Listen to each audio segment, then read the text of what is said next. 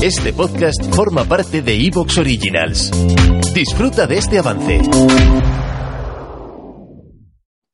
En el año 2018, ah, Juan Yu invirtió 35 mil dólares de sus ahorros, a pesar de ser un veinteañero, en clonar a su gato.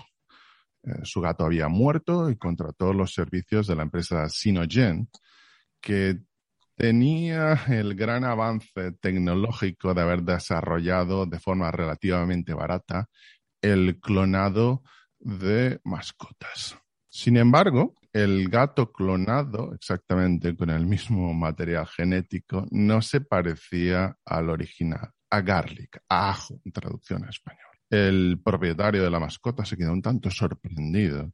Esto eh, se basa en una cuestión llamada epigenética. En el siglo XIX, el doctor Ignaz Semmelweis introdujo un cambio que fue absolutamente increíble para la historia de la medicina. Hasta entonces, en el imperio austrohúngaro, era normal que los profesores de medicina y sus alumnos eh, diseccionaran cadáveres y posteriormente hicieran las revisiones a las mujeres embarazadas, revisiones vaginales. Eso llevó que en principios del siglo XIX, en los hospitales de Viena, eh, la mortalidad fuera de en algunos de ellos de más del 20% cuando caían enfermas las embarazadas, una mortalidad extraordinaria. El doctor Semmelweis tuvo la idea, al fijarse en determinadas circunstancias que estaban ocurriendo, de eh, lavarse las manos, las manos con ácido cítrico, con otros derivados antisépticos. Eso hizo bajar la mortalidad a menos del 1%. Intentó compartir su conocimiento con sus colegas y se encontró con una gran oposición, porque básicamente no sabía probar, probar por qué ocurría eso. De hecho, muchos doctores se sintieron ofendidos. Eh, Ignaz Semmelweis acabó sus días en un sanatorio psiquiátrico, apalizado y muerto. Acabó allí presa del estrés. Entre principios del siglo XIX y el gran descubrimiento de Ignaz Semmelweis, que posteriormente eh, sería Pasteur, el que podría probar por qué ocurría, hasta la actualidad con un gato que acaba siendo clonado, pero que no es exactamente igual que el original, la medicina ha dado un salto extraordinario. Y si hay dos materias en las que aún podemos mejorar mucho, porque la tendencia en la ciencia es a pensar que eran ah, los científicos anteriores o el conocimiento anterior el que era equivocado, pero que en estos momentos se hace de forma verdaderamente eh, extraordinaria. Esas dos materias son el antienvejecimiento y la salud mental.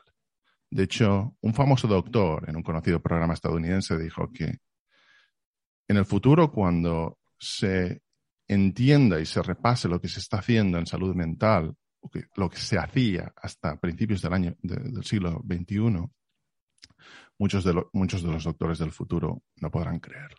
Hoy vamos a tratar un tema que va a ser el tema del siglo XXI con otros cuatro. Fue, o va a ser, uno es el transporte, otro es la energía, el tercero es el conocimiento, digamos, de nuestra mente, y el cuarto es la medicina.